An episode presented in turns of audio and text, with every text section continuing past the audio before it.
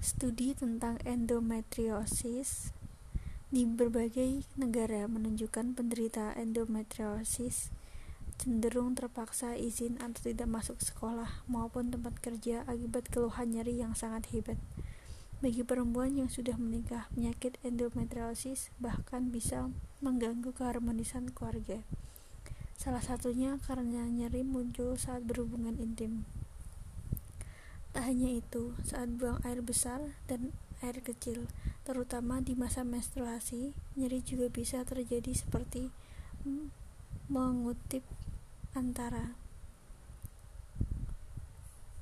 Di sisi lain, endometriosis juga salah satu penyebab gangguan kesuburan tersering pada pasangan yang belum memiliki keturunan atau sekitar 40%.